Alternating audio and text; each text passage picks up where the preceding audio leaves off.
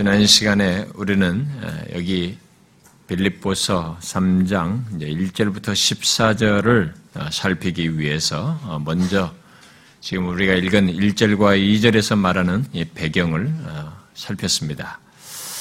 이 우리가 읽은 내용은 1절과 2절은 두 가지 명령으로 표현된 것이었는데 하나는 주 안에서 항상 기뻐하라라는 명령이고 또 다른 하나는 주 안에서 항상 기뻐하는 것을 위협하는 이런 그 대상들이죠.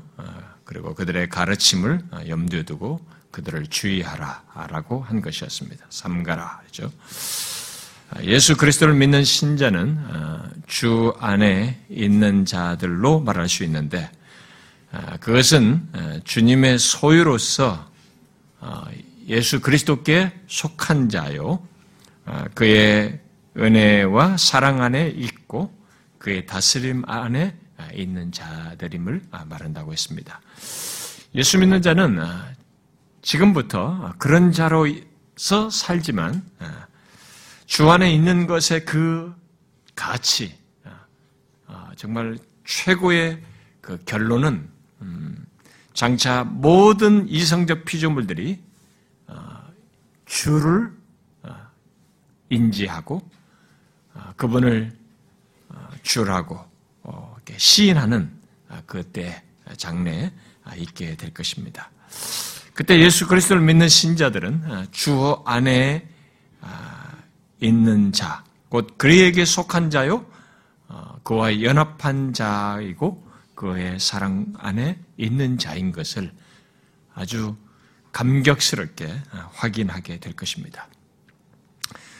그런 지위와 그분과의 관계 때문에 예수 믿는 신자는 기뻐할 수 있는 것입니다. 그래서 기뻐하라라는 명령어로 얘기하고 있습니다. 기쁨이라는 것을 인위적으로 창출할 수 없는 것인 그런 것인데 그런 근거 때문에 기쁨이 있고 그래서 그 어떤 조건에서도 기뻐하라고 하는 이런 명령어로 우리에게 말을 해주고 있습니다. 그러니까 설사 힘들고 외롭고 많은 고난과 고통이 있다 해도 우리는 기뻐할 수 있고 기뻐해야 한다는 것입니다. 물론 주님 안에 있어도 자신이 그런 자인 것을 망각하고 대신 현실만 어둡고 힘든 현실만 보게 되면 그 사람은 기쁨의 방해를 받을 수 있고 일시적으로 기쁨을 잃어버릴 수 있어요. 아무리 기뻐할 수 있는 근거를 확고히 가져도 신자는 그럴 수 있습니다. 그런데 이제 그런 문제만이 아니라 아예 우리들이 항상 기뻐할 수 있는 이 근거를 외부적으로 내 안에서가 아니라 외부에 의해서 이것이 위협을 받고 방해를 받는 일이 있을 수 있다는 것을 우리가 여기 2절에서 말을 해주고 있습니다. 바로 그들에 대해서 개들과 행악하는 자들 그리고 몸을 상해하는 일을 하는 자들로 말을 하고 있는데 우리가 지난 시간에 그들이 어떤 자인지 말을 했죠. 바로 예수 그리스도만으로 충분하지 않다는 사실을 안타고 믿고 이들은 예수 그리스도에 의한 구속 행위뿐만 아니라 거기에 또 뭔가 이런 육체 행위가 있어야 한다라고 주장하는 사람들입니다. 우리는 예수 그리스도의 구속을 똑같이 주장한다는 면에서 호감을 갖고 같은 부류라고 생각하지만 바울은 그들을 개들과 행악하는 자들로 말하면서 삼가라고 반복적으로 말을 했어요. 지난주에 그 말씀을 들은 여러분들은 이제 아마 생각을 했을 겁니다.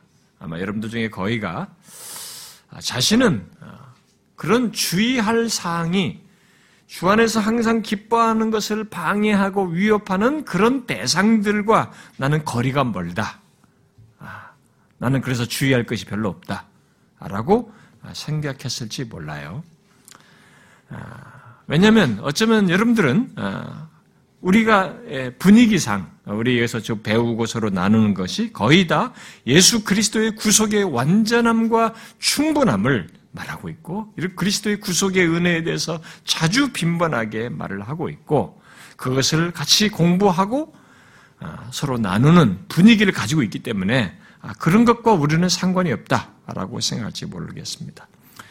그러나 저는 3절 이하의 내용을 살피기에 앞서서 다시 이 본문 1절과 2절을 2절에서 말하는 배경적인 내용을 좀 더 우리 자신에게 연관시켜서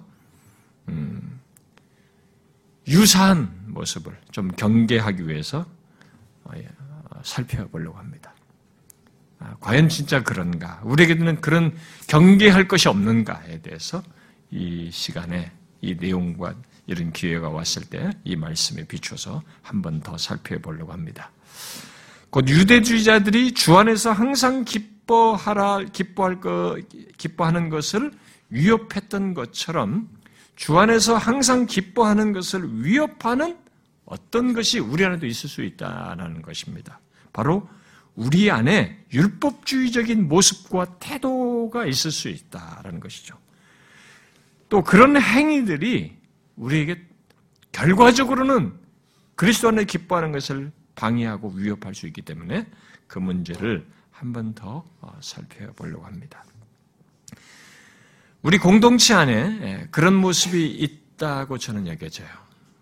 바울은 여기 1절 하반절에서 주 안에서 갖는 기쁨을 위협하는 유대주의자들의 이 율법주의적인 가르침에 대해서 곧 그리스도만으로 부족하다고 하며 거기에 뭔가를 더하는 자들을 경계하는 말을 자기가 다시 하는 것에 대해서 수고스럽게 여기지 않는다라고 했어요.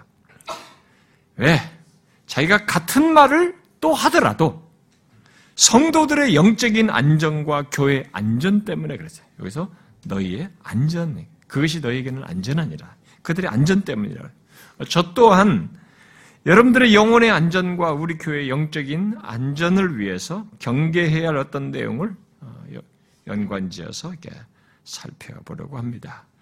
예수 그리스도를 믿는 신자는 여기 1절에서 주 안에서 기뻐하라고 한 말에서 보듯이 그 어떤 조건에서도 진짜로 기뻐할 수 있는 근거를 가지고 있습니다. 특별한 무엇을 가지고 있어요. 그것을 주 안에서라고 지금 설명을 하고 있는 것이죠. 이 주 안에서라는 설명 속에 사실은 다 내포하고 있습니다. 그러니까 예수 믿는 우리는 이미 우리가 2장 11절에서 말한 그 영광스러우신 주, 모든 이성적 피조물들이 이 세상에 존재하는 영적인 존재든 죽은 자든 산 자든 모든 이성을 가진 존재들이 예외 없이 시인하며 경배할 그 영광스러우신 주님 안에 있는 자들로서 우리의 현재와 장래의 모든 것, 곧 우리의 지위와 운명 전체가 그분 안에 있기 때문에 우리는 정말로 이분이 어떤 분이신지 알고 그분과의 관계 속에 있다는 것이 가치를 알게 되면 정말 기뻐할 수 있습니다. 바로 우리의 죄를 다 속하셨다는 것만으로도 우리는 그분 안에서 그 속죄에 다 속함을 받았다는 것만으로도 우리는 기뻐할 수 있어요. 이 죄의 무게와 죄가 가져오는 결과를 생각하게 되면 그분의 안에서 이 죄의 사함을 받았다는 것만으로도 우리는 기뻐할 수 있어요. 의롭다함을 얻었다는 것만으로도 기뻐할 수 있습니다. 그런데 우리는 아예 그와 함께 죽고 살고 하늘에 안침받은 존재로, 그와 함께 높아진 존재로 성경은 말을 하고 있습니다. 그게 그냥 묘사가 아니라 신자에게 있는 이 그리스도의 존재만큼 그와 연합한 우리에게 실제로 있는 사실을 성경이 말하고 있기 때문에 우리가 그것을 진실로 알고 믿는 한에 있어서는 진짜 기뻐할 근거와 이유가 되는 것입니다. 그 높아진 지위와 신분과 영광은 지금으로부터 시작하는 겁니다. 예수 믿는 그 순간으로부터 시작하여서 장차 심판대 앞에서 모두가 그 예수 그리스도를 주의라고 시인할 때 더욱 선명하게 그리고 더욱 영광스럽게 밝혀지게 될 것입니다. 그러므로 예수 믿는 우리의 정체성을 표현하는 성경의 표현 중 하나가 있다면 바로 여기 본문이 말하는 주 안에서라는 말이에요. 예수 믿는 자는 주 안에 있는 자들이라는 것입니다. 성경의 그 표현을 따라서 말을 한다면 세상은 둘로 나뉜다고 볼 수 있는 거죠. 하나는 주 안에 있는 자들과 또 다른 하나는 주 밖에 있는 자들인 것이죠. 그래서 바울이 에베소서 2장에서 에베소 교회 성도들에게 편지 쓸 때 너희들이 예수 믿기 전에 조건이 어땠는 줄 아느냐? 그때 너희는 그리스도 밖에 있었다 이렇게 말했습니다. 그러니까 지금도 예수를 믿지 않는 그리스도 밖에 있는 거죠. 주 밖에 있는 것입니다. 이 세상의 모든 사람은 그렇게 나뉘는 것이죠. 주 안에 있는 자들과 주 밖에 있는 자들로 나누는 것입니다. 그런데 주 안에 있다는 것은 이미 지난주에 말한 대로 단순히 소속과 구분을 말하는 것을 말하는 게 아니라 현재와 장래의 모든 것, 우리의 존재와 삶의 모든 것, 운명까지 전혀 다른 조건에 있다는 것을 말해주는 것입니다. 주 안에 있는 자는 바로 이 영광스러우신 주님과 연합한 관계 속에 있으며 그의 사랑과 은혜와 통치 가운데서 살고 그와 함께 높임받는 존재이고 그런 장래를 가진 사람이다라는 것을 말해주는 것입니다. 이 사실 때문에 예수 믿는 우리는 이 땅에서의 나의 조건이 비록 우리들 사이에 비교해 볼 때 이 세상적인 조건에서 볼 때는 다른 사람보다 내 조건이 좀 부족하고 내 여건이 다른 사람보다 좀 힘들어도 심지어 또 이 세상에서 내가 박해를 받고 무시를 당해도 또 바울처럼 감옥에 갇히는 조건에 있다 할지라도 기뻐할 수 있는 것입니다. 이 주 안에서 때문에. 예수 믿는 자는 모두 그렇게 기뻐할 수 있는 이유를 곧 실체를 가지고 있는 것이죠. 그 실체는 잠시 있다가 사라지는 실체가 아닌 장차 그 영광스러우신 주 앞에서 인정되고 높임받는 받을 바로 그 주님과의 관계라는 영구적인 실체를 가지고 있는 겁니다. 예수 믿는 사람은 다 그렇습니다. 이 때문에 우리는 어떤 조건에서도 진짜로 기뻐할 수 있습니다. 그런데 그런 우리들에게 예상치 못한 방해가 있다는 사실을 바울이 역사 속에서 경험한 것을 가지고 얘기하고 있고 실제로 우리들에게 있다는 사실을 말해주고 있습니다. 뭡니까? 그 어떤 조건에서 기뻐할 수 있는 우리를 흔들며 결국 우리의 기쁨을 위협하는 영적인 방해가 있다라는 것입니다. 그런 일이 어떻게 있는가? 본문 2절은 가장 결정적인 방해를 하는 자들을 거론하고 있습니다.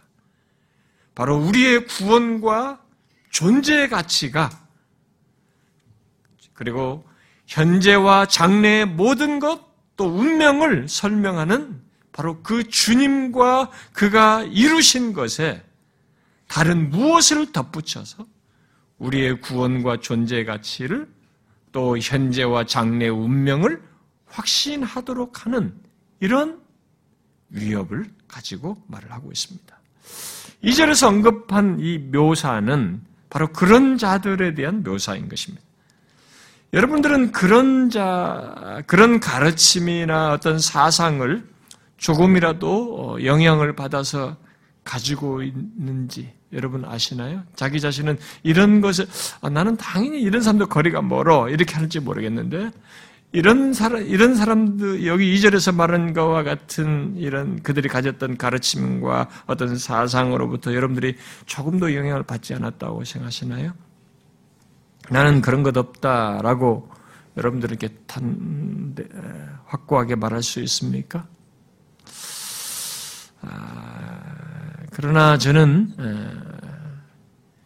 여러분들이나 저나 처음 신앙생활을 할 때, 모르고 한 것들이 너무 많고 어떤 배경들을 자기를 형성해와서 신앙생활을 하다가 이런 것을 뒤늦게 깨달은 사람도 많고 그리고 어떤 사람은 그런 가르침에 오랫동안 쩌들려 있어요. 그러니까 교회라는 것을 어떤 경우로든 어려서부터 부모를 따라 다녔던 아니면 누구를 따라서 아내 남편을 따라서 왔던 어쨌든 이렇게 다니다가 그냥 습득한 교회에서 익숙한 어떤 것들을 가지고 자기를 기독교라는 신앙을 이렇게 형성시켜 놓은 것이 있어서 그런 것이 자기에게 이미 잔류된 게 있어서 이게 노출이 돼요.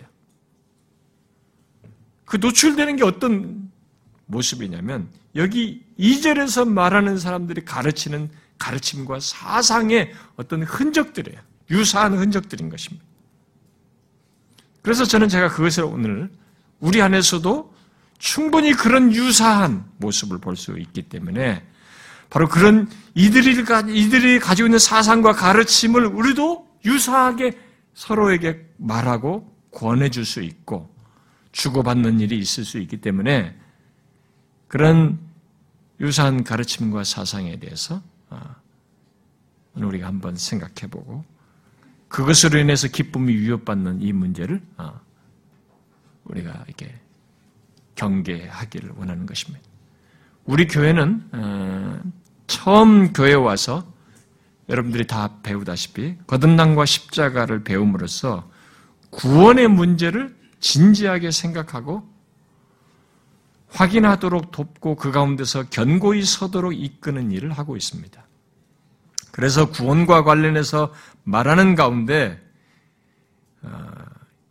이런 2절에서 말하는 사람들 같이 예수 그리스도의 구속의 은혜와 거기에다가 어떤 육체의 행위에 해당한다고 하는 어떤 것들을 덧붙여서 말한 이들과 유사한 모습을 우리도 가질 수 있어요. 구원과 관련해서 말하는 가운데 이런 사상을 드러내는 일이 어떤 사람들에게서 있을 수 있어요. 그러니까 이 사람은 자기가 이전에 가졌던 것입니다. 우리 교회 오기 전에 이미 그런 걸 가졌고 배웠던 것이 있었어요. 그러니까 그것을 자기도 모르는 게 드러내는 것이죠.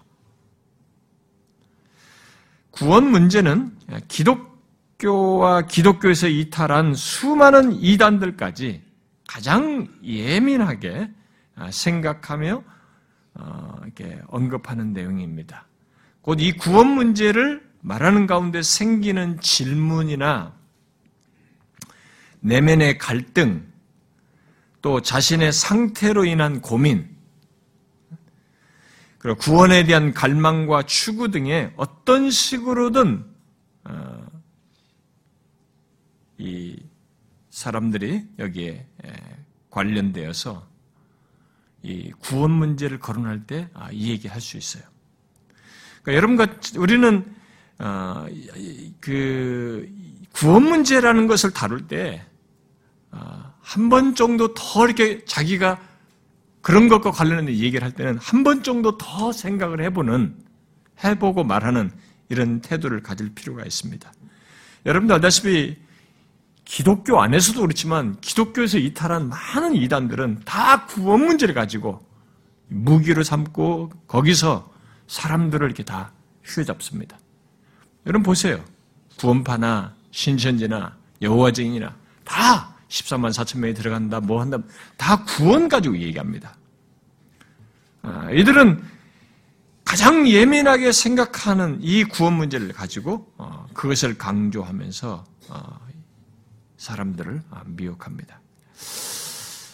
그래서 우리는 이것을 얘기할 때 굉장히 순중하고 조심스럽게 그리고 바르게 다루어야만 합니다. 그럼에도 불구하고 우리들 가운데 뜻하지 않게 여기서 어려움을 겪는 문제를 드러내는 그런 모습이 있어요. 왜냐하면 구원 문제를 말하는 가운데 생기는 사람들의 질문이 있단 말입니다. 그리고 그 가운데서 생기는 내면의 갈등 얘기가 있어요. 그리고 자신의 어떤 그렇지 못한 상태로 인한 고민을 털어놓게 되고 말하게 됩니다. 그때마다 다시 구원을 결부시키게 되고 그러면서 구원에 대한 갈망과 추구를 대해서 이들이 말을 할 때 여러분들은 거기에 그런 얘기를 들을 때 서로 어떤 식으로든 관련을 갖게 되어서 그런 것들에 도움을 준다는 차원에서 이런 말들을 하고 저런 말들을 하고 이런 판단과 권면을 하는 일이 발생되죠. 자, 우리 모두가 완전하지 않아서 바로 그런 일을 하는 가운데서 자신도 모르는 실수와 잘못을 범할 수 있습니다. 물론 성숙하게 잘 돕고 섬기는 사람도 있지만 처음부터 그런 사람들은 드물어요. 처음부터 교회 다녀와서 바로 그런 사람 거의 없습니다.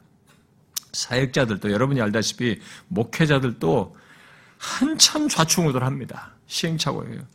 정립되는데 시간이 많이 걸려요. 왜냐하면 신학을 하는데도 신학 자체가 이런 계보 저런 계보가 있거든요. 이 사상을 먼저 접한 사람은 거기 빠져들어가는 거예요.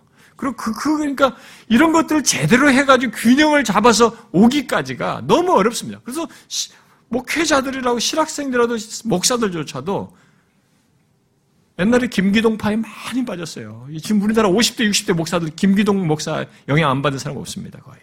어? 그리고 무슨 다 빠져들어요. 그 지금 젊은 공부하는 사람은 또 새 관점에 많이 빠져들어갑니다. 워낙 영향력 있는 관점이다 보니까. 근데 그런 것들이 다 구원론에 영향이 좀 미친단 말이에요. 그러니까 이것을 처음부터 잘하는 사람이 없어요. 얼마만큼 바울의 권면이 굉장히 중요한 것인데 처음부터 이것을 잘 가르치고 성숙하게 가르치시는 사람은 없습니다. 여러분들도 마찬가지예요.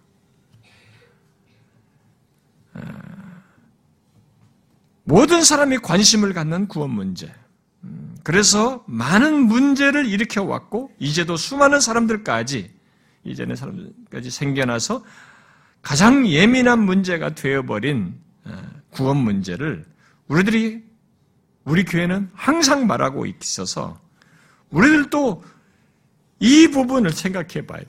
이 본문에서 말하는 이 대상과 조금 정도가 다를 수 있고 그렇지만은 우리가 좀 더 다른 차원에서 이런 기쁨을 앗아가는 거지. 항상 기쁨을 앗아갈 수 있는 권면과 가르침에 대해서 우리가 경계해야 한다는 것입니다. 일단 구원 문제는 굉장히 신중하고 조심해서 말해야 할 내용입니다.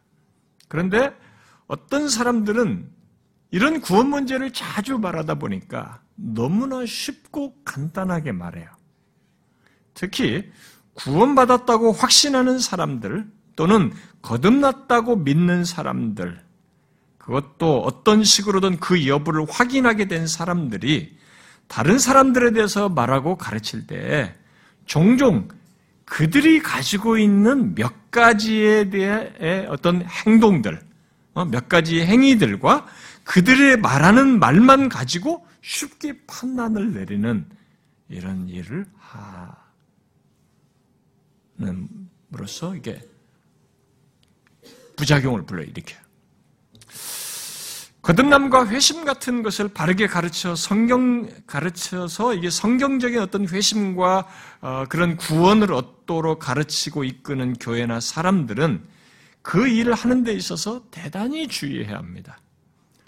특히 구원에 대해서 곧 거듭남이나 어떤 회심을 말하며 진중하게 그것을 확인하도록 하고 그것을 가르치는 교회 분위기, 또 그것을 고민하는 사람들이 있고 그것을 구하는 사람들이 있는 분위기를 가진 교회는 그 자주 말하는 이 구원 문제를 익숙함 때문에, 빈번하게 말하는 것 때문에 가볍게 말하지 않도록 주의해야 됩니다.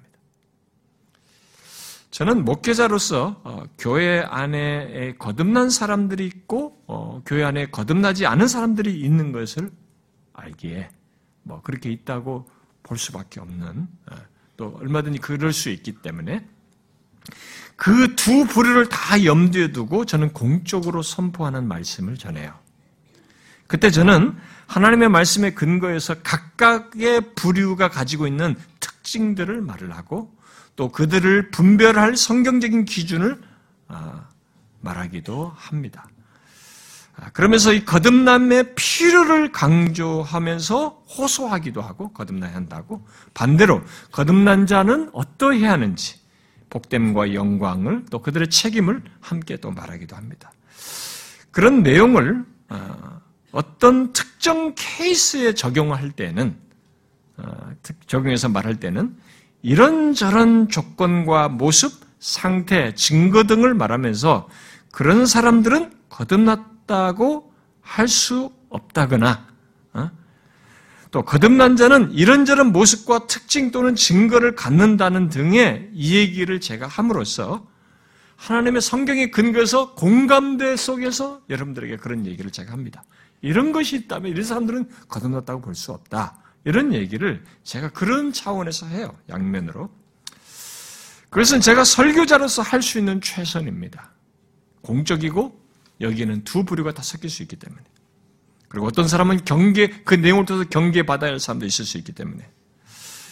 그때 저는 하나님의 말씀에 비추어서 우리 중에 적용될 또 다른 사람들, 앞으로도 경계해야 한다는 면에서 모두에게 어떤 케이스를 말해도 모두가 들어서 알 필요가 있다는 차원에서 말을 하고, 그 말 속에서, 그 증거 속에서 성령께서 각 심령에 적절하게 대상자에게, 해당되는 사람에게 비추어 주셔서 감화감동하심으로 이 사람을 변화시켜 주시기를 저는 구하면서 전하게 됩니다. 또 제가 어떤 개인을 만나서 그런 구원 문제를 말할 때는 그런 성경의 증거에 자기 자신을 비추도록 돕는 일을 제가 다각적으로 합니다. 그냥 어떤 말씀, 이런 사실, 말씀에 비춘 이런 것으로 이 사람에게 비추도록, 성경의 증거를 비추도록 돕는 차원에서 제가 일을 합니다. 그때 저는 그가 자신의 진심을 보도록, 또 자신의 상태를 말씀에 비추어서 정확히 보도록 돕는 일을 하는 가운데 성령께서 그 사람 안에서 역사해 주시길 바라면서 모든 것을 말해요.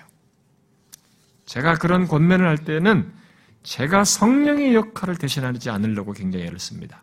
성령이 하셔야 할 걸 믿고 저는 성령께서 말씀을 통해서 하시는 것에 도구로만 쓰이려고 합니다. 저는 그때 먼저 구원을 받고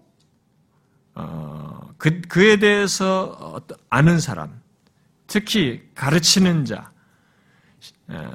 심지어 많은 사람들이 이렇게 뭔가 저의 말을 듣고 싶어 하는 것을 압니다. 그러니까 직접적으로 제가 저로부터 어떤 자기 관련된 얘기를 듣고 싶어 하죠. 그럼에도 불구하고 저는 제가 성령의 역할을 대신하지 않기 위해서 그저 성령의 역사를 바라며 하나님의 말씀만을 대체적으로 전해줍니다. 저는 이 사람이 거듭난 사람이라거나 거듭나지 않은 사람이라는 단정적이고 직접적인 진술을 거의 하지 않습니다. 거의 하지 않아요. 저로부터 그런 말을 듣고 싶어 하는 사람들이 많지만 저는 그런 말을 하지 않습니다. 대신 상대의 솔직한 말에 그렇다면, 당신이 진짜 그렇다고 여겨진다면 하나님께서 어떻게 말씀하셨는지를 얘기함으로써 말씀에 비추어서 반응하도록 돕고, 반대로 이 사람의 말 속에 사단에 의한 잘못된 판단과 사단에 미혹돼서 자학적으로 가거나 사단에 의해서 정확한 성경과 이탈된 사고방식으로 구원을 이해하고 추구하는 것에 대해서 이 사단의 궤계를 제가 분별하도록 돕는 일을 많이 해줍니다.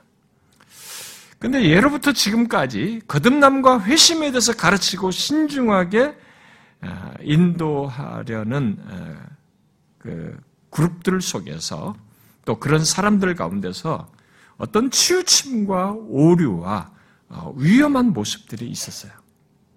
그것은 주로 거듭난 자와 거듭나지 않은 자를 자신들이 몇 가지의 내용과 어떤 행위들의 근거에서 판단을 해버리는 것입니다. 예를 들면, 그러면 당신은 거듭나지 않았다. 예를 들면, 이렇게 말하는 거죠. 그 과정에서 그들은 본문 2절에서 말하는 자들과 유사한 주장을 드러내게 돼요. 그런 행동 속에 위험으로 빠져들어가요. 바로 이 2절에 해당하는 자들의 범한 것과 유사한 잘못으로 빠져들어갑니다. 마치 그리스도만으로 충분하지 않은 양, 율법주의적인 어떤 것을 강조를 해요. 강조해서 이것이 있어야만 구원을 얻는 것처럼 말을 하게 됩니다. 이런 것이 있어야 된다라는 주장을 하죠.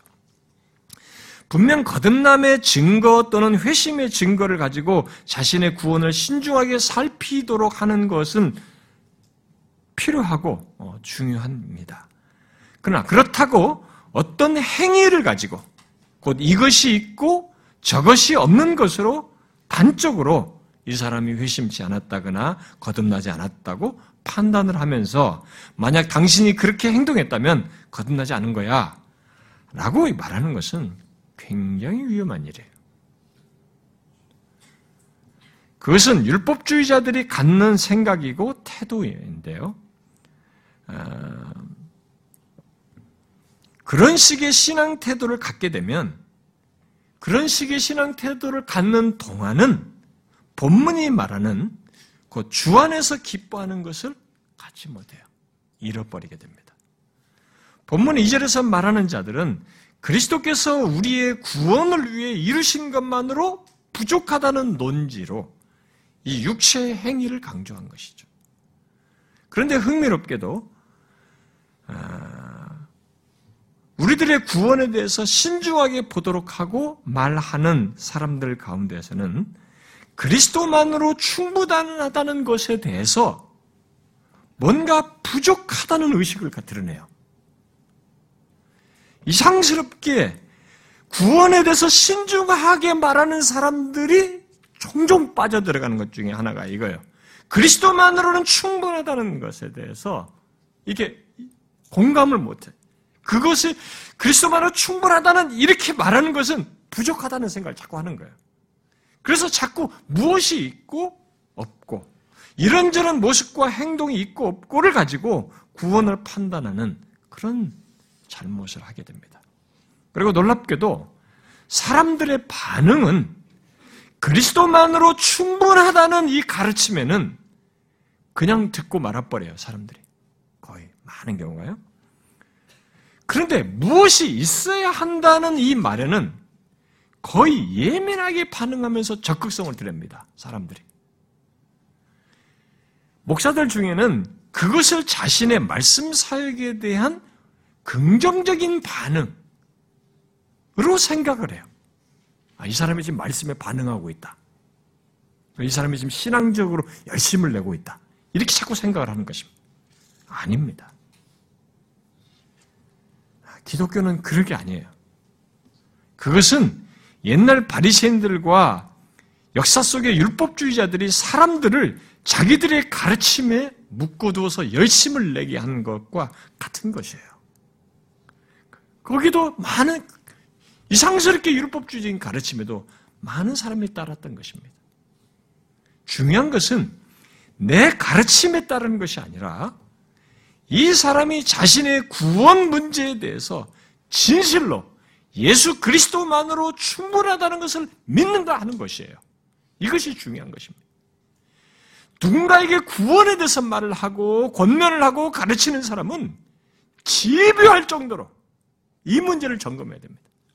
그런데 이제 사역을 시작하는 사역자들은 전도사 때부터 시작하는 부목사 이런 사람들은 이걸 깨닫는데 시간이 한참 걸려요. 진짜로 그렇습니다. 그래서 사역자들부터 다 여기에 빠져들어가요. 그래서 착각하는 것입니다. 사람들이 내가 가르치는 것에 반응이 있다는 것 때문에 자꾸 착각하는 거예요. 아니에요. 구원에 대해서 말을 하고 가르치는 사람들은 명심해야 됩니다. 내 가르침에 따른 것이 중요한 게 아니에요.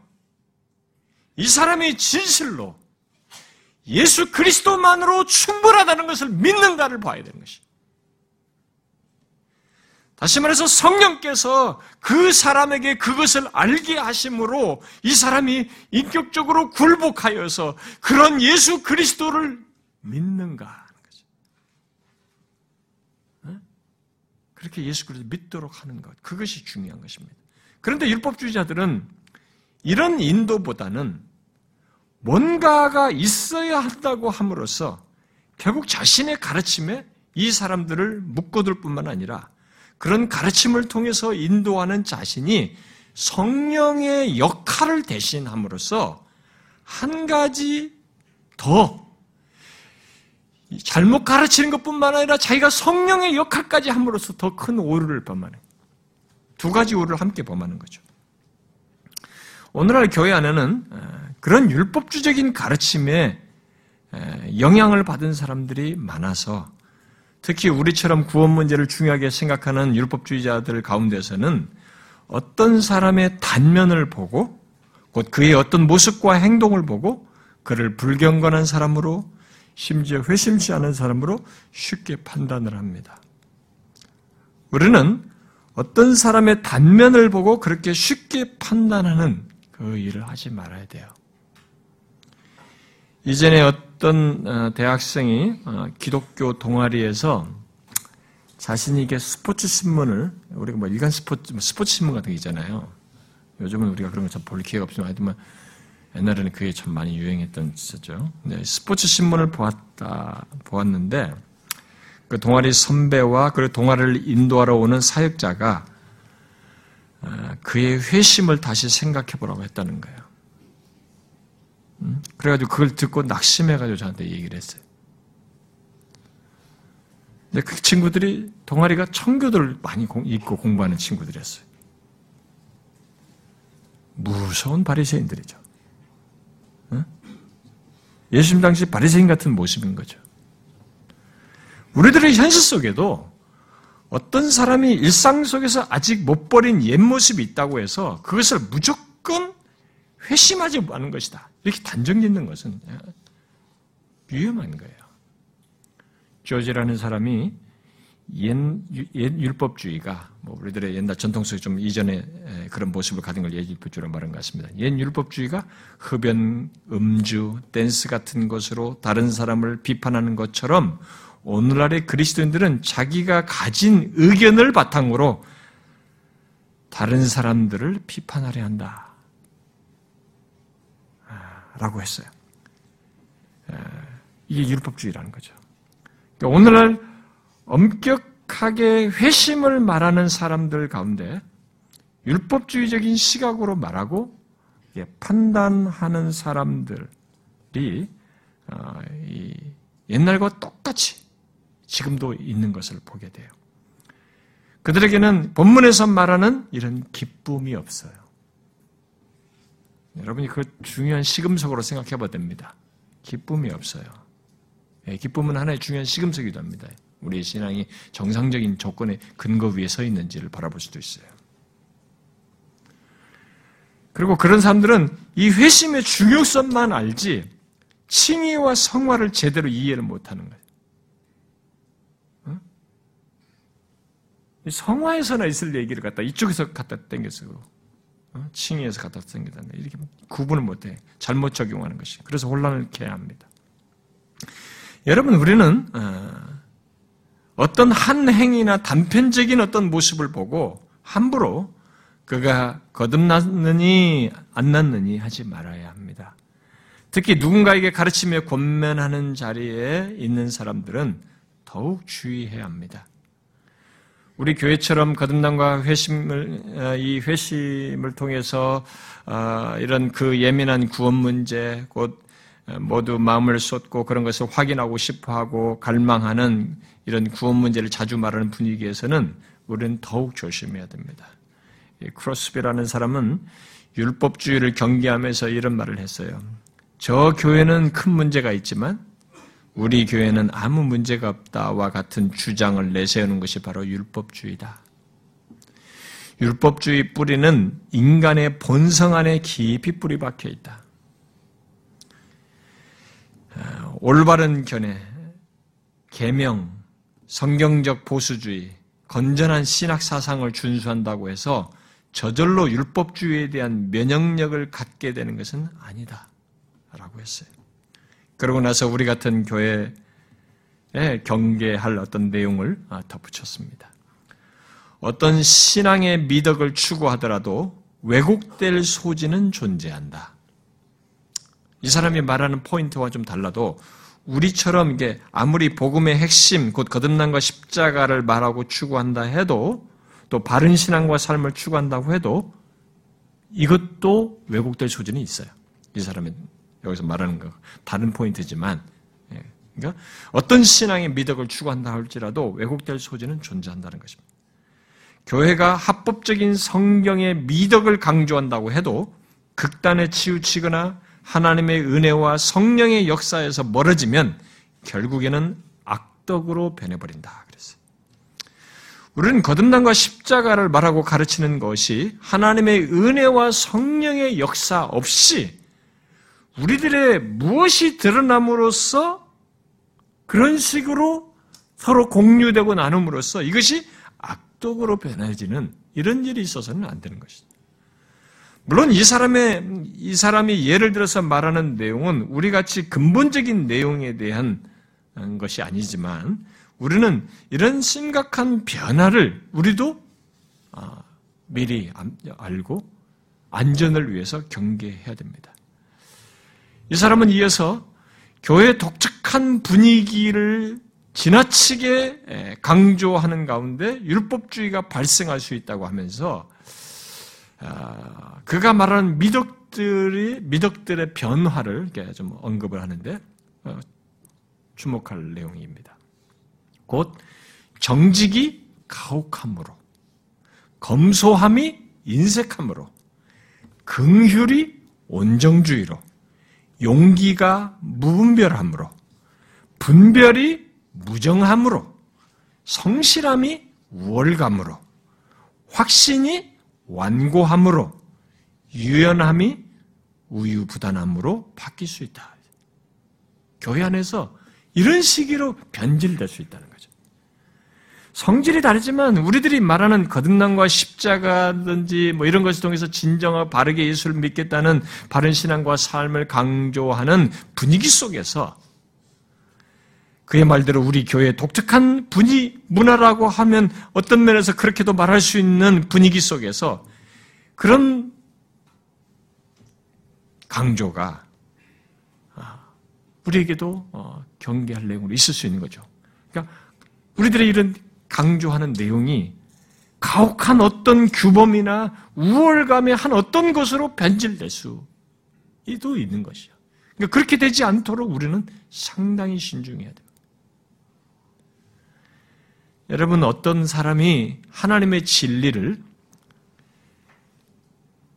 전하는데 똑같은 것을 반복해서 내가 계속 할 때 그거 하면서 할 때마다 하트를 계속 갖는 건 어마어마하게 어려운 거예요.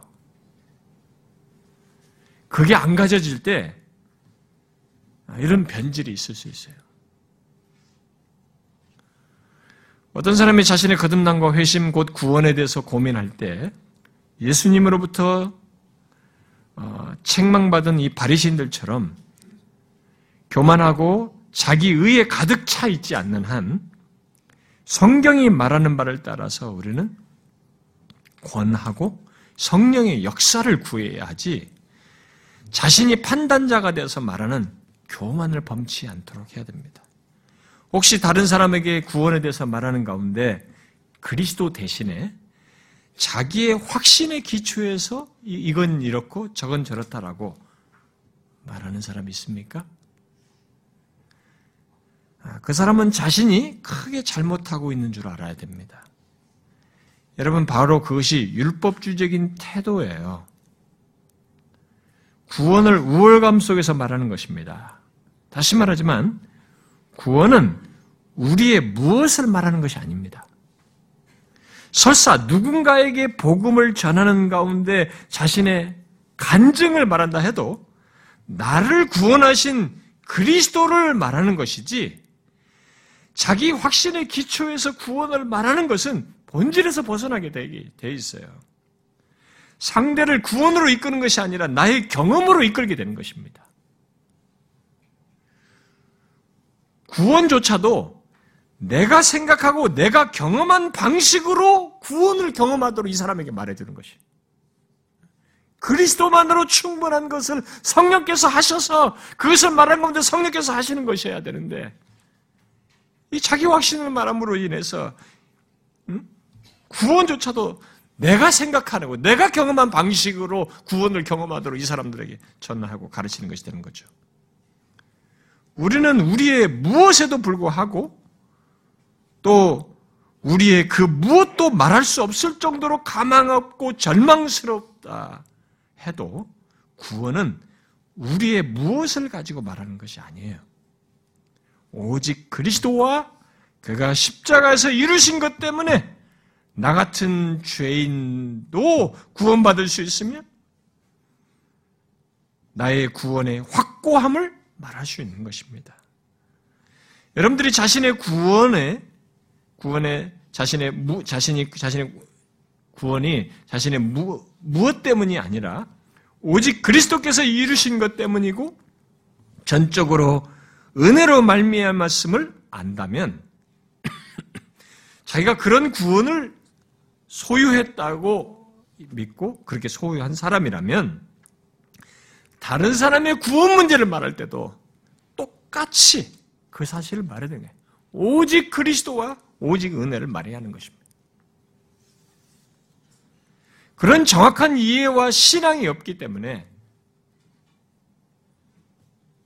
그리고 그 대신에 자신의 신앙이 율법주의적이기 때문에 자꾸 이렇게 거기에 율법주의적인 무엇으로 이 사람을 강조하면서 말하고 권면하는 것입니다. 그래서 율법주의적인 구원관을 가진 사람은 자기 밑에도 다른 사람도 다 율법주의적인 구원관으로 이끌어요. 우리의 구원은 오직 그리스도 때문이에요. 오직 은혜, 오직 믿음으로 얻는 것입니다. 우리의 무엇을 더할 수가 없는 것이에요. 그래서 다 이 세 가지가 구원과 관련된 이 세 가지를 말하는데 다 오직이라는 말을 쓰고 있는 것입니다. 그래서 그리스도 대신에 자기 확신의 어떤 행위나 경험을 가지고 상대를 판단하고 지적하지 말아야 됩니다. 혹이라도 오직 그리스도, 오직 은혜로 시작했다가 율법주의적인 신앙으로 바뀌어서 그렇게 하고 있는지 체크해 보셔야 됩니다. 만약 그렇게 하고 있다면 그는 분명히 자신도 기쁨을 잃을 뿐만 아니라 다른 사람까지 기쁨을 위협하고 잃게 만들고 있다는 것을 알아야 됩니다. 그런데 그것은 지난 교회의 역사 속에서 신율법주의자들이 했던 것이에요. 역사적으로 회심을 중시하며 바른 것을 강조하고 그것에 열심히 했던 사람들 가운데서 은혜로 시작했다가 율법주의로 나아가는 자들이 있었던 거죠. 그들을 우리가 신율법주의라고 말을 하는 것입니다. 역사 속에 있었어요. 청교도 중에 리차드 박스터가 그런 모습으로 나중에 나왔던 사람 아닙니까? 여러분, 어떤 사람이 거듭나면 또 회심하면 그가 금방 성숙한 사람이 된다고 생각하시면 안 됩니다. 그런 일은 없어요. 그는 그 이후로부터 그 변화로 인한 수많은 갈등과 시련, 사단의 방해, 그리고 육체의 소욕과의 싸움 등으로 많은 어려움을 겪고 낙담하기도 하고 의심에도 시달리게 됩니다. 거듭났기 때문에 의심과 싸우는 거예요. 거듭나지 않은 사람에게는 구원에 대한 진정한 의심이 생겨나지 않습니다. 특히 그의 마음은 주님을 닮아서 더욱 거룩하고 싶은데 자기 자신을 들여다보면 별로 변화된 것 같지가 않고 자신의 성품과 삶의 변화도 별로 드러나지 않는 것을 보일 때 자꾸 힘들어요. 그러니까 자신은 구원이라는 것은 이렇게 엄청난 온전한 것에 대한 그림과 이해가 성경의 지식으로 딱 들어왔는데 자신의 상태는 너무 거리가 머니까 그것으로 인해서 굉장히 내면의 갈등을 하는 것입니다. 그런데 그런 사람의 이런저런 문제와 바르지 못한 어떤 단면을 보고 그가 거듭나지 않았다느니 다시 회심을 생각해 보라느니 하는 것은 꼭 1세기 당시의 율법주의자들이 예수님 외에 다른 것을 덧붙여서 사람들을 힘들게 하는 것과 다를 바 없는 것입니다. 아니에요. 그것은 본문 2절의 사람들이 행한 것을 따라서 하는 것입니다. 본문의 개들과 행악하는 자들과 몸을 상해하는 일을 하는 자들이 그리스도만으로는 안 된다고 하면서 다른 무엇이 있어야 한다고 곧 사도행전 15장에서 말하는 바대로 모세의 법대로 할례를 받지 않으면 능히 구원을 받지 못한다고 말하며 또 모세의 율법을 지킨다고 함으로써 사람들을 괴롭게 하고 잘못된 길로 인도한 것을 똑같이 하는 것입니다. 여러분, 거듭난 사람에 대해서 오해하지 마십시오. 거듭난 사람은 자신 안에서도 보듯이 단시간 안에 거룩함의 증거를 갖지 못해요. 여러분, 우리는 거룩함의 씨앗은 있어서 거룩함을 자신이 만족할 정도로 성경에서 말하는 거룩함에 대한 모든 설명에 일치될 정도로 그런 것을 갖지 못합니다. 우리는 스스로 선하게 될 수 없는 자들이에요. 여러분, 우리는 오직 그리스도 안에서, 그의 구속 안에서, 그의 은혜 안에서만 선하게 될 수 있고 선을 말할 수 있는 것입니다. 그런데 다른 사람에 대해서 다른 기준의 선을 말하고 그의 부족을 보고 거듭남을 다시 생각해보라고 하는 것은 바리새인 같은 태도인 것이죠. 종종 제가 설교자로서 거듭남을 확인해볼 필요가 있다고 말을 하는데, 그런 말을 하는데, 그것은 경고와 경성을 위해서 하는 말씀으로서 성령께서 감화감동하시기를 구하면서 하는 것이지 판단하는 것이 아니에요.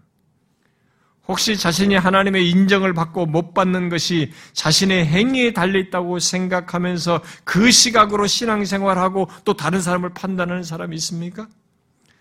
그래서 이것을 고치고 또 이렇게 하면 결국 더욱 열심히 노력하면 하나님께 인정을 받을 것이라고 생각하면서 신앙생활하고 그걸 말하는 사람이 있습니까? 만일 그렇다면 그는 아직도 예수 믿는 신자의 모든 것을 주 안에서 말할 수 있다는 것을 모르고 있는 것입니다. 예수 믿는 자가 하나님께 인정을 받고 수용되는 것은 내가 무엇을 해서가 아니에요. 그리스도 안에서 구속받았기 때문이고 그분 안에 있기 때문인 것입니다. 설사 내가 아무리 선하다고 할 일을 했다 해도 주 안에 있지 않으면 하나님께 인정받을 수가 없는 것입니다. 그래서 자랑하는 자는 주 안에서 자랑하라 한 것이에요. 그러므로 우리는 내가 인정받을 무엇을 말하기에 앞서서 또 자신의 모든 것이 인정받는 말하기에 앞서서 자신의 모든 것이 주 안에서만 가치 있고 의미 있는 줄 알고 주 안에서 모든 것을 말하고자 해야 되는 것입니다. 장차 착하고 충성된 종이라는 칭찬을 받는 것도 주 안에서 행하였기 때문에 받는 것이에요. 상대적으로 이 세상에서 그냥 윤리적으로 선해서 이 칭찬 받는 게 아닙니다. 우리는 그런 사실을 기억하고 나와 다른 사람의 한계와 부족과 문제를 발견했을 때, 또 예수 믿고 나서 그런 모습을 보이는 사람들을 권할 때 자신이 그런 문제가 있으니 하나님의 인정을 받기 위해서 더 열심히 무엇을 하라고 할 것이 아니라 그렇게 문제 있는 내가 인정받을 수 있는 것은 오직 주 안에 있는 것을 상기시켜서 주 예수 그리스도와 그가 행하신 것을 붙들고 바로 주님, 이런 나를 불쌍히 여겨 주옵소서라고 그 하나님께, 주님께 나아가도록 이끌고 도와줘야 하는 것입니다. 그 일을 해야 돼요. 우리는 바리새인들이 나는 저 세리들과 달리 나는 이것을 하고 저것을 하고 앞으로도 더 열심히 이런 것들을 함으로써 하나님을 인정받고 싶다고 했던 것처럼 하기보다는 세리가 감히 눈을 들어 하늘을 보지 못하고 다만 가슴을 치면서 하나님이여 불쌍히 여기소서 나는 죄인이로소이다 라고 한 것처럼 오직 예수 그리스도께서 이루신 것 안에서만 나는 받아들여질 수 있고 가치가 있습니다. 나 같은 사람은 다른 것에서는 받아들일 수 없습니다. 내 조건으로는 안 됩니다 라고 하는 그 마음으로 서도록 그분께 나오도록 도와줘야 하는 것입니다. 그리스도 안에서 구원받았음을 알매도 이것밖에 되지 못하는 것으로 인해서 더욱 나의 행위를 붙들 것이 아니라 구원받았는데 나 이것밖에 안 돼. 그러니까 내가 이것저것 더 해야 돼. 이 행위를 자꾸 붙들 것이 아니라 그런 조건일수록 우리의 주 되신 예수 그리스도와 그가 행하신 것을 붙들도록 도와줘야 하는 것입니다. 그것을 바울은 예수 그리스도와 그가 십자가에 못 박히신 것 외에는 아무것도 알지 아니하기로 작정했다는 말로 표현한 것입니다. 우리는 나의 행위를 붙들지 말고 그리스도와 그가 이루신 것을 붙들도록 하는 것을 갈등하며 힘들어하는 사람들에게 하도록 도와줘야 하는 것입니다. 크로스비는 이런 말을 했습니다. 성화, 거룩한 삶, 영적 성숙은 우리의 노력이 아닌 하나님이 주신 새 생명을 통해서 이루어진다. 영적 성장은 우리의 노력에 의해서가 아니라 그리스도와 더불어 죽었다가 다시 살아나는 체험에서 비롯된다. 선행의 많고 적음에 따라 우리 안에 생명이 더 많아지고 적어지는 것이 아니다. 그렇게 말했어요. 맞습니다. 우리 안에 생명은 우리와 연합한 주님 때문이고 그 주님 안에 있어서이지 내가 이런 행위를 했고 저런 행위를 했기 때문이 아니에요. 예수 믿고 난 이후에 어떤 많은 선행을 해도 그것이 내가 무엇을 했기 때문이 아니고 그리스도 안에서 있어서 그런 것들을 했고 그리스도와 연합하여서 한 것이기 때문에 그게 그 생명으로 인해서 있는 어떤 것으로 말을 하는 것입니다. 우리가 유명한 갈라디아서 2장에 그리스도와 함께 우리 십자가에 못 박혔다고 말을 하면서 갈라디아서 2장 20절에서 뭐라고 말합니까? 이제는 내가 사는 것이 아니에요. 오직 내 안에 그리스도께서 사시는 것이다. 여러분 이 구절을요 많이 묵상해 봐야 됩니다. 그리고 이것이 내 존재와 신앙과 삶에서 정말로 견고한 신앙의 기초가 될 정도로 경험적으로 확인할 정도로 확신하셔야 됩니다. 그걸 보셔야 돼요. 이 구절에서 나뉘어요. 율법주의와 정말 제대로 된 신앙과 삶을 갖는 것이 나는 것입니다. 이제는 내가 사는 것이 아니다. 오직 내 안에 그리스도께서 사시는 것이다. 이게 신자예요. 그런데 사람들은 우리 안에 생명을 이런저런 행위가 있고 없고를 가지고 말하고 판단하려고 하는 것이죠. 그게 율법주의예요. 여러분 구원에 대해서 말할 때 그것을 고민하는 당사자든 그런 사람에게 권면하고 가르치는 사람이든 구원에 대해서 말할 때 또 구원을 확인하고 싶을 때 또 구원의 확고함 위에 지속적으로 서기 위해서는 여러분의 무엇을 말하지 말고 예수 그리스도와 그가 이루신 것을 보셔야 하고 보도록 도와줘야 합니다. 우리가 하는 것은 그거예요. 거기서 성령이 역사하는 겁니다. 성령의 역사를 내가 하려고 하는데 그 예배주의자들은 이런 사람들은 어떤 이런 뭔가 이렇게 해야 된다는 것 통해서 자기들이 그렇게 사람들이 가르치는 행위를 성령을 대신해서 해요. 성령의 역할을 자기들이 하려고 하는 것입니다. 아니에요. 아주 교만한 거예요. 주 안에 있는 것이 무엇인지 말하고 그것의 복됨과 확고함을 보도록 해줘야 됩니다. 그렇게 하지 않고 뭔가 가져야 할 모습과 상태, 결국 행위와 삶을 가지고 자신의 구원을 생각하고 또 말하게 되면 그는 기독교의 구원이 아닌 다른 것을 추구하고 말하는 것이 되는 것입니다. 그는 주 안에서 항상 기뻐하라는 것이 무엇인지를 사실상 모르는 것이죠. 저는 여러분들 중에 아직 자신이 거듭나지 않았다고 믿고 그 거듭남을 구하는 사람들이 있는 줄을 압니다. 또 여러분들 중에는 자신이 믿음을 갖게 되었음에도 자신의 삶의 상태가 여전히 아직도 많은 문제가 있는 것들을 보고 또 자신 안에 있는 죄성을 보면서 자신의 거듭남, 결국 구원을 의심하면서 다시 처음으로 돌아가는 건 아닌가라고 생각하면서 자꾸 돌아가는 일을 반복하거나 그리하도록 심지어 말하는 권면까지 듣는 그런 일들이 우리들에게 가끔씩 발생하는 것도 제가 압니다. 다시 말하지만 그런 판단과 권면은 위험한 것입니다.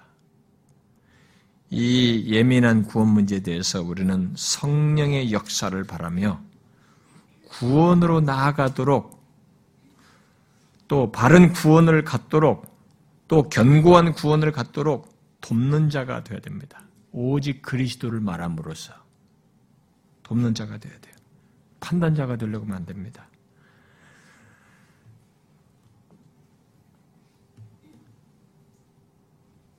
완전히 예수 믿지 않는 사람들이라면 몰라도 교회에 와서 구원을 갈망하는 사람들에 대해서 또 주님을 진실하게 믿고 싶어하는 사람들에 대해서 거듭남 또는 회심 여부, 구원 여부를 함부로 판단하는 것은 월권행위예요.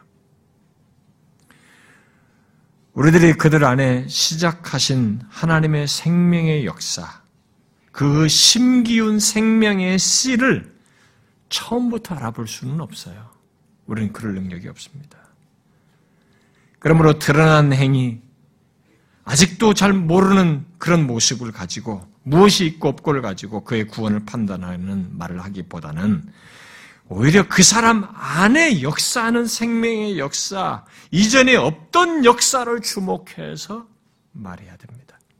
설사 그에게 온전치 못한 모습이 있고 하나님을 기쁘시게 하는데 실패하고 아직 거룩한 모습이 온전히 드러나지 않는다 해도 그런 그의 안 되는 모습보다 그 사람 안에 있는 생명의 역사를 주목하고 오직 그리스도 안에서 자신의 모든 것을 보도록 권하고 이끌어야 합니다. 이걸 하는 가운데 가장 큰 방해자는 교만한 사람이에요. 바리새인들처럼.